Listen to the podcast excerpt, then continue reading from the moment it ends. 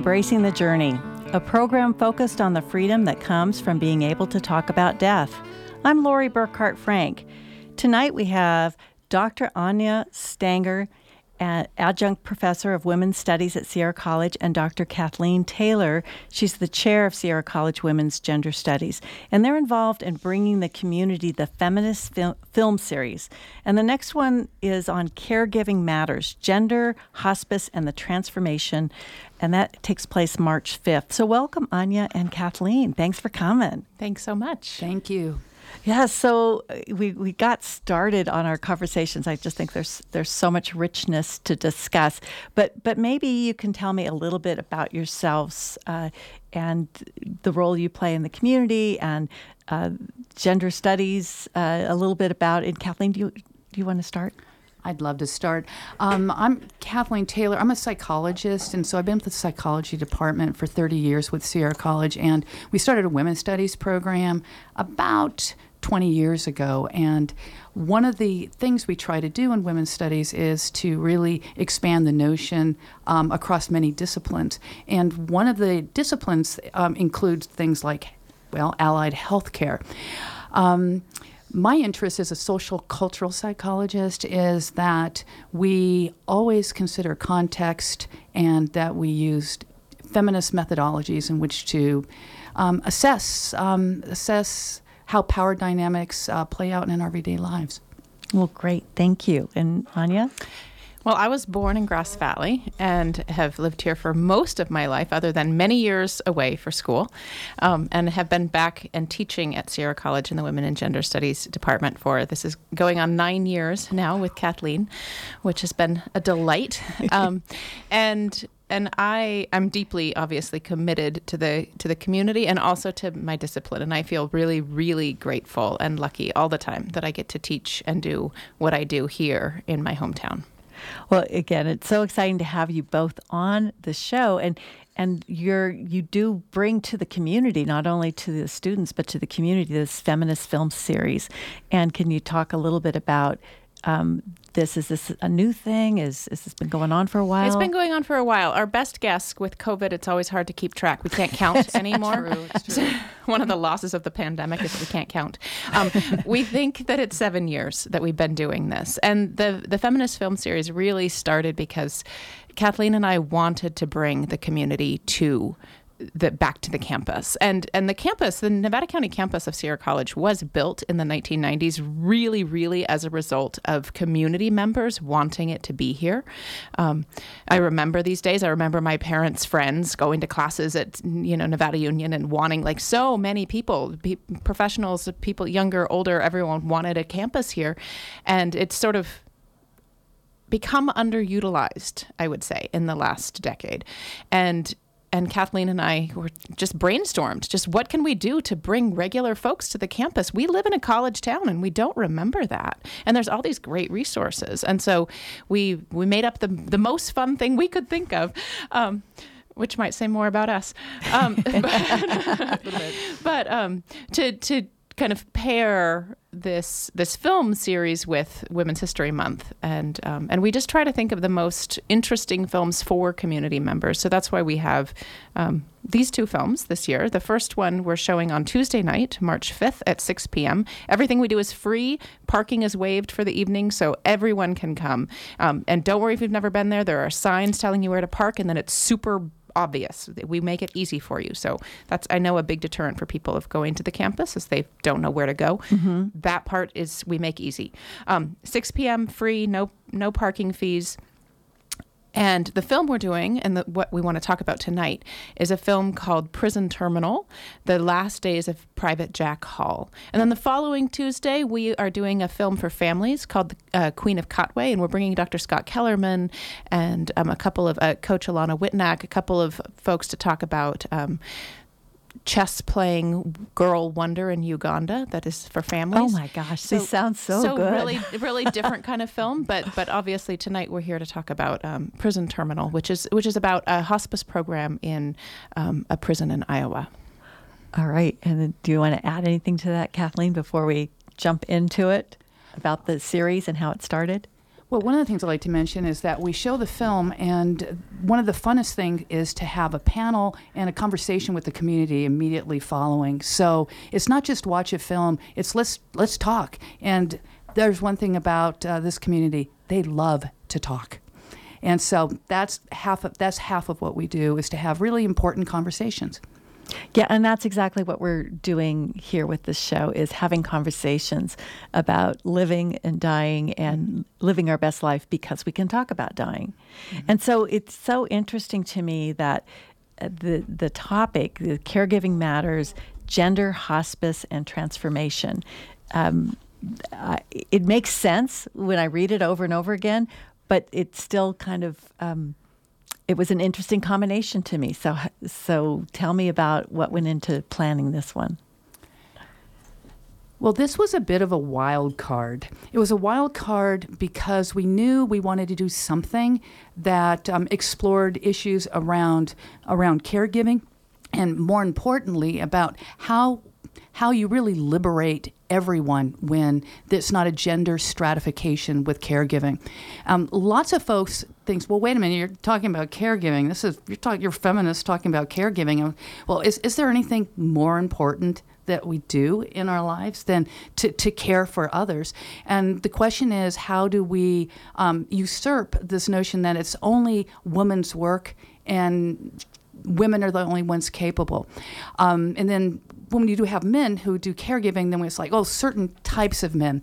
So this film was just for me it's like my the top of my head blew off it was because like i could not think of a better example of someone who you would not think was capable of creating a beautiful um, meaningful and um, strategic way in which to help somebody dying even if they were your enemy two years before.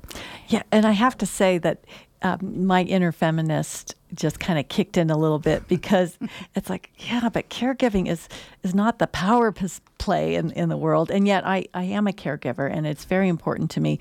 But it just this is the women's feminist. Well, and caregiving, but if you dig a little deeper, right? Caregiving yeah. is not the power play. That is precisely the problem. Right. It's not it's not that we shouldn't embrace a role of caregiving. It's why has caregiving been so devalued? And it's been so devalued be, precisely because it's women's work. It's seen as women's yeah, work. And yeah. it is largely performed. 92% of the of the caregivers in this country, according to my research I did on my way here, are women. but which is which resonates with other things I know, yeah. right? Like it, it is massively female dominated work. This is people who are in home caregivers, nannies, people who clean your house, right? People who do sort of domestic care work are by and large women, and in this country today, also largely people of color. And this is a very poorly paid labor force. It's an insecure labor force. It is it, from weird laws post World War II.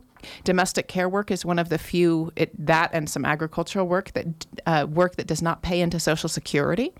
So you Whoa. you don't have long term security and and safety, uh, basic protections that people take for granted as part of their of you know when you have a job this is of course you have social well not if you're doing in-home care work and so that is because that has been able to mm-hmm. to last decades because there's this notion that it's not hard because women are naturally good at it and women are the ones who are doing it and it's not skilled labor because it's natural right mm-hmm. there's all these sort of tropes that if we can just kind of bust those open and say what if we think of this as just powerful important work that's more feminist mm-hmm. than not embracing a caregiving role because it hasn't been a, a, a role that's powerful. Yeah, and I'm so glad to be having this this conversation with you now because I thought that that um, feisty feminist part of me had, had really subsided because of my experiences mm-hmm. uh, at this point in my life with caregiving that I'd neutralized it. But boy, the minute I get my button gets pushed, uh, it's clear that it's time to to bring this up to the forefront and, and to have this discussion. So I'm so glad the two of you are here and that there's this opportunity to, to look at this in, in a broader perspective. can I add to this? Um, Anya, you really stated that such an important piece when we talk about valuing that which we remunerate, basically that which we pay. The other piece of it is these ideas, these gendered ideas about natural roles. And, and hence, you know, a, a woman is home with her child, and if there's a man in the family, if she goes out, he's babysitting uh, excuse me? Uh, I don't think so. Um, and, and that's like a simple one. But I think even more importantly is to consider one of the ideas that women are the natural emotional caregivers. And so women do emotion work. That's children. That's taking care of people who are ill.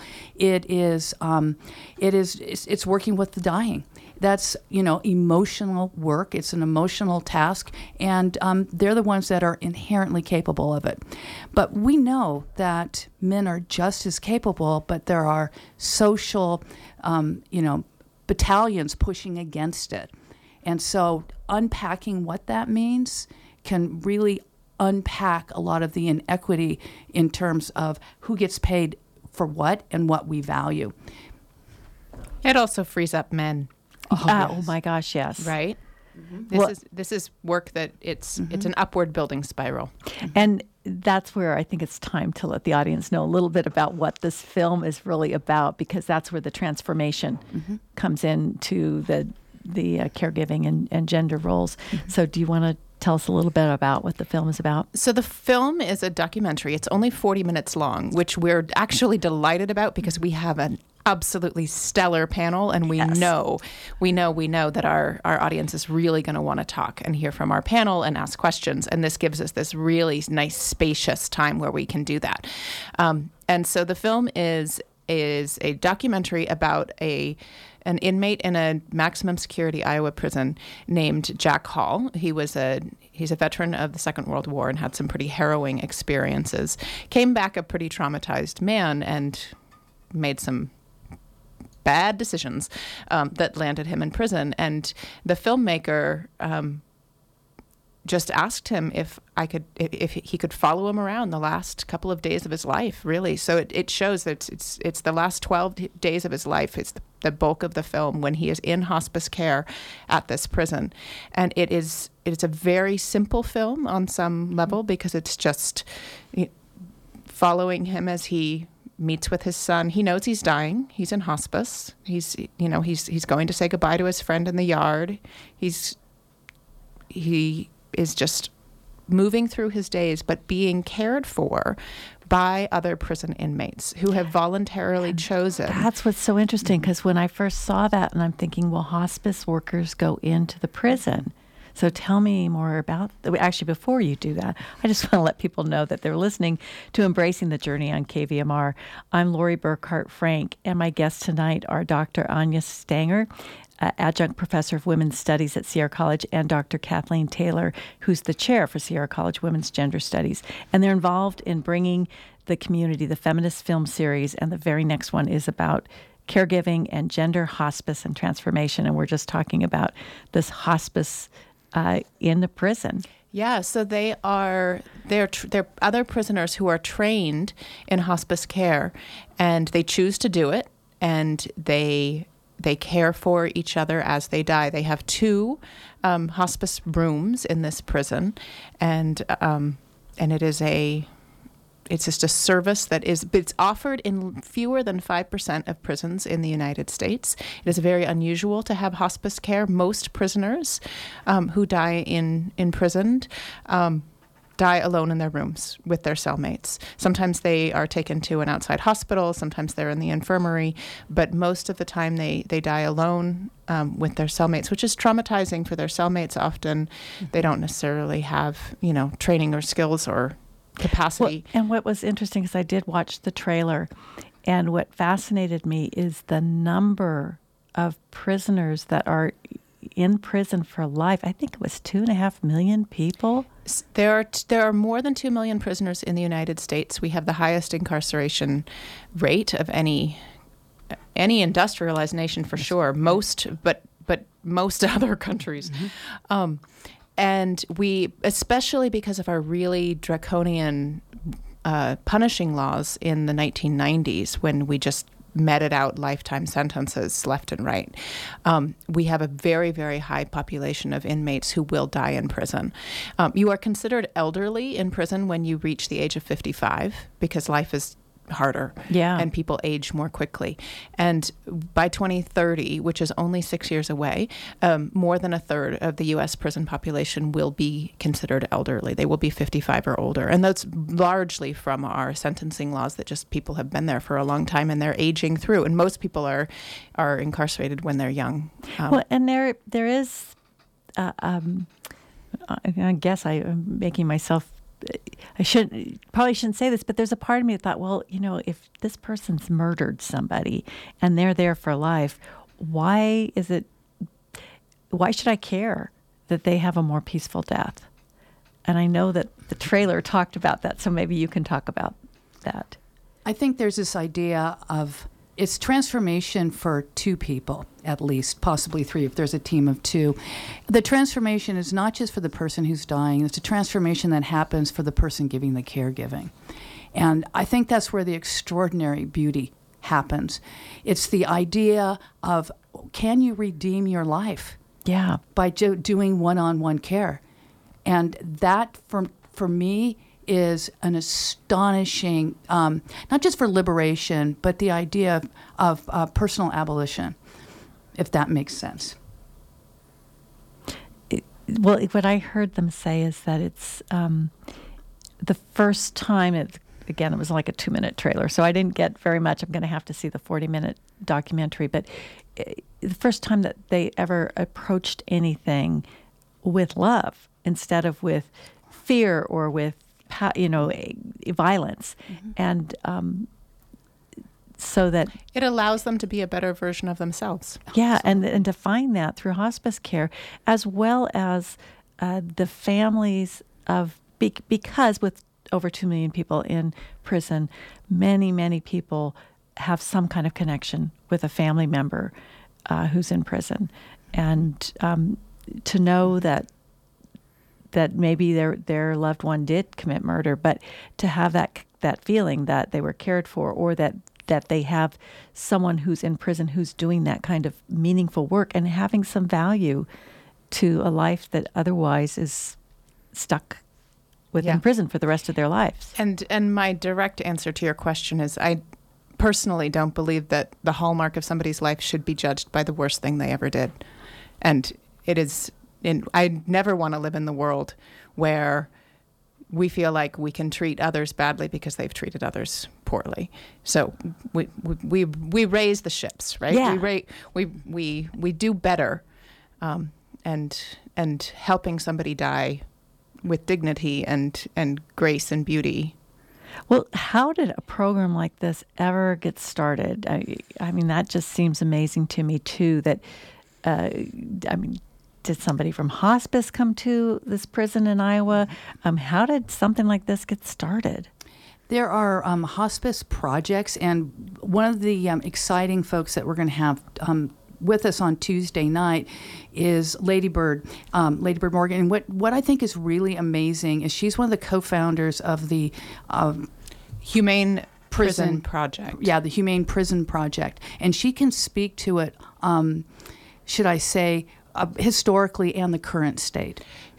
The Humane Prison Project is a hospice project started in San Quentin, right. and it has expanded to a couple of other prisons in California, some of the largest prisons in California. And she actually was a guest last summer uh, on this show uh, with the work that she does with Metal mm-hmm. Mm-hmm. organization. So she was one of the founders for this. Co- she's the yeah. co-founder. Co-founder. Mm-hmm. Wow. Yeah. yeah. So it did take someone outside of prison to help put this together. But was there a calling for this in the prison? Is that clear, or do we have to watch the film? I think we have to talk to Ladybird. Yeah, yeah. to get the context. And and mm-hmm. I also, I mean, there it's very few prisons that have these kinds of mm-hmm. projects, and I imagine that they're each one is different. Mm-hmm. And yeah, so to get back to women in caregiving, and then how I was at first startled when I saw the trailer. It's like, well, this is a, a women's feminist movie, and everybody in this is man. Is a man. It's a men's so prison. so yeah. So so you can you talk a little bit, and you you have, but just speak more to the fact that uh, this the skill that is not just a woman's skill. Well, I think there's a couple of ways to look at that. Um, the reason why I think this film depicts something that is radically feminist. I, I, in my, I don't think I can't think of anything that's more feminist than having people we find unredeemable actually redeem themselves by giving care to another person. Um, that's women's role is historically been the caregiver, and that's where the her personal value was supposed to be found. Um, certainly, we we honor that maybe for like a thirty seconds a year. Um, I mean, okay, I'm a little bitter, all right, but um, I think I think the radical notion that any man is capable of finding that within himself could transform our world in ways that uh, we, we can't even imagine right now what it would be like to have men, women, anyone, any no gender specific, that person being able to be as emotionally present, emotion, physically hands on, and willing to do, if you will, the quote, the hard, the hard work it takes to to help someone while they're dying or while they're, you know, busy being two days old. Yeah. The other thing is that Kathleen and I share a an sort of interpretation of feminism that it is not about women. It is it is about um, liberation. It's about people being safe and free to be their true, authentic selves with the most fulfilling life opportunities and chances as possible. And that involves smashing the patriarchy because that will also benefit men's lives, right? Yeah. This will make everyone's lives better. Um, feminism is also deeply. It's, it's deeply political. And so, something like, you know, the prison system in the United States is, in my opinion, the greatest human rights tr- atrocity in mm-hmm. our country. Mm-hmm. It, it is a it is a highly racist, classist, s- sexist, mm-hmm. horrible institution that penalizes certain groups over and over and over again. Primarily the poor, primarily men, primarily men of color, over and over and over again. And so it is. It is a. It is a major feminist issue and concern. A lot of feminist work is around prison abolition and prison reform. Uh, my own work includes a lot of work around prisons. I study uh, prisoners of conscience in the United States, people who go to jail, and so there's sort of a, a prison analysis. So, so these are are feminist issues, even apart from the care work, that are that are really integral to to feminist studies. So, yeah, I mean, it is interesting because the, it's a men's prison. The, there's a female nurse.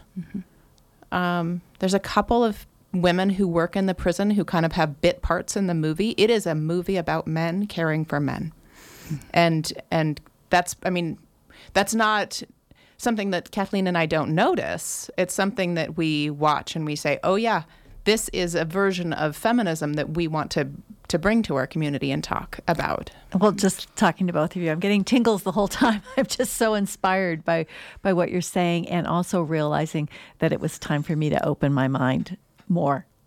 You know, I thought I had, but there's always room to open it more, and and realize that um, that caregiving uh, is is integral to all of us to to be at that best self and um, connected to what's most important in life. Yeah. So, I mean, this show is about being able to talk about death so that we live more freely. And uh, certainly we're, we are talking about that. But do you have any sense of, of or has there been any study with this, the hospice workers of the prison uh, in terms of how they live more fully. I mean, is there a waiting list to become a hospice worker? Or do these folks go on to help more people, or is it? Um, do you have any? Can you share anything about the movie? Because again, I've only seen the two-minute trailer.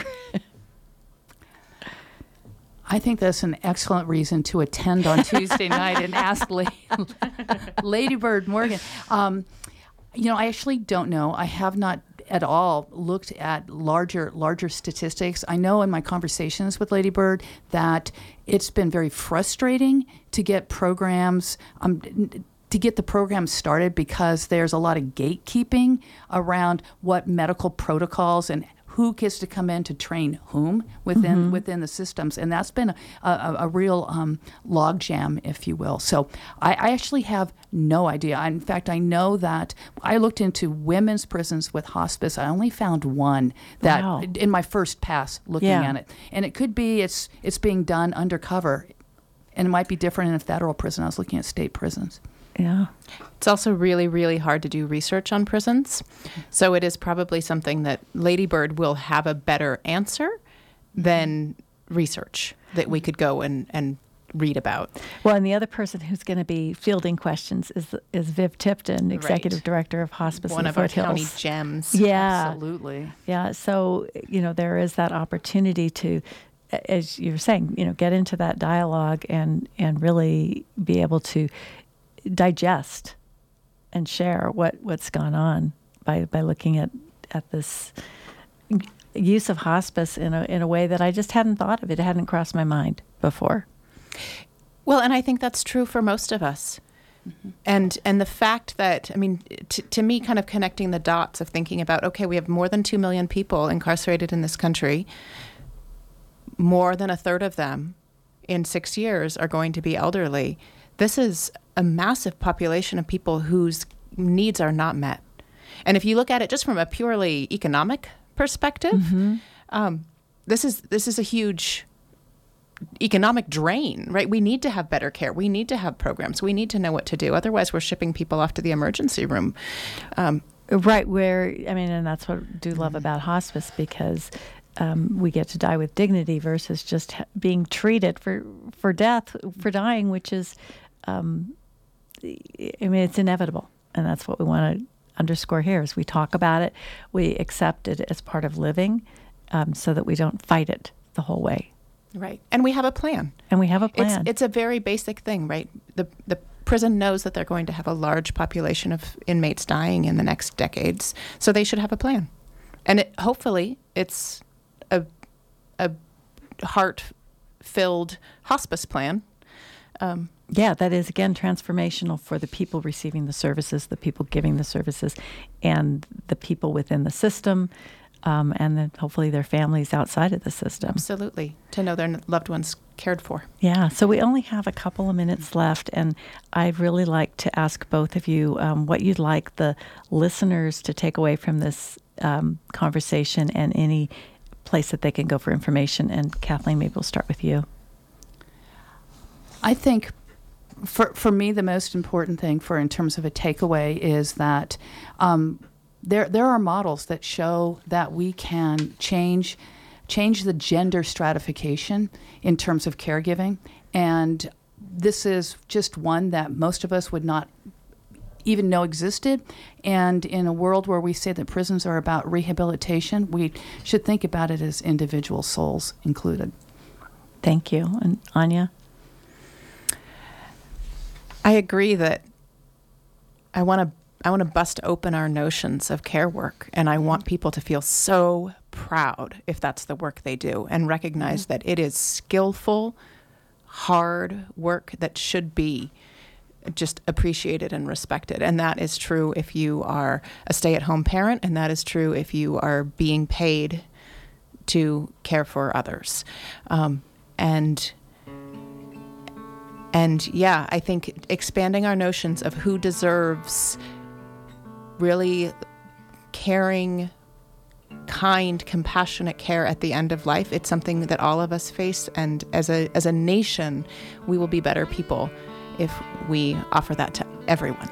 Well, and you can go to uh, Nevada County Sierra College campus events to get more information. Yes. So sierracollege.edu slash events will give you the info, but the quick scoop is 6 p.m. Tuesday night, March 5th. All righty. In well, thank you room. so much. You're listening to Embracing the Journey on KVMR, and you can listen to Embracing the Journey every, on the fourth Wednesday of each month at 630.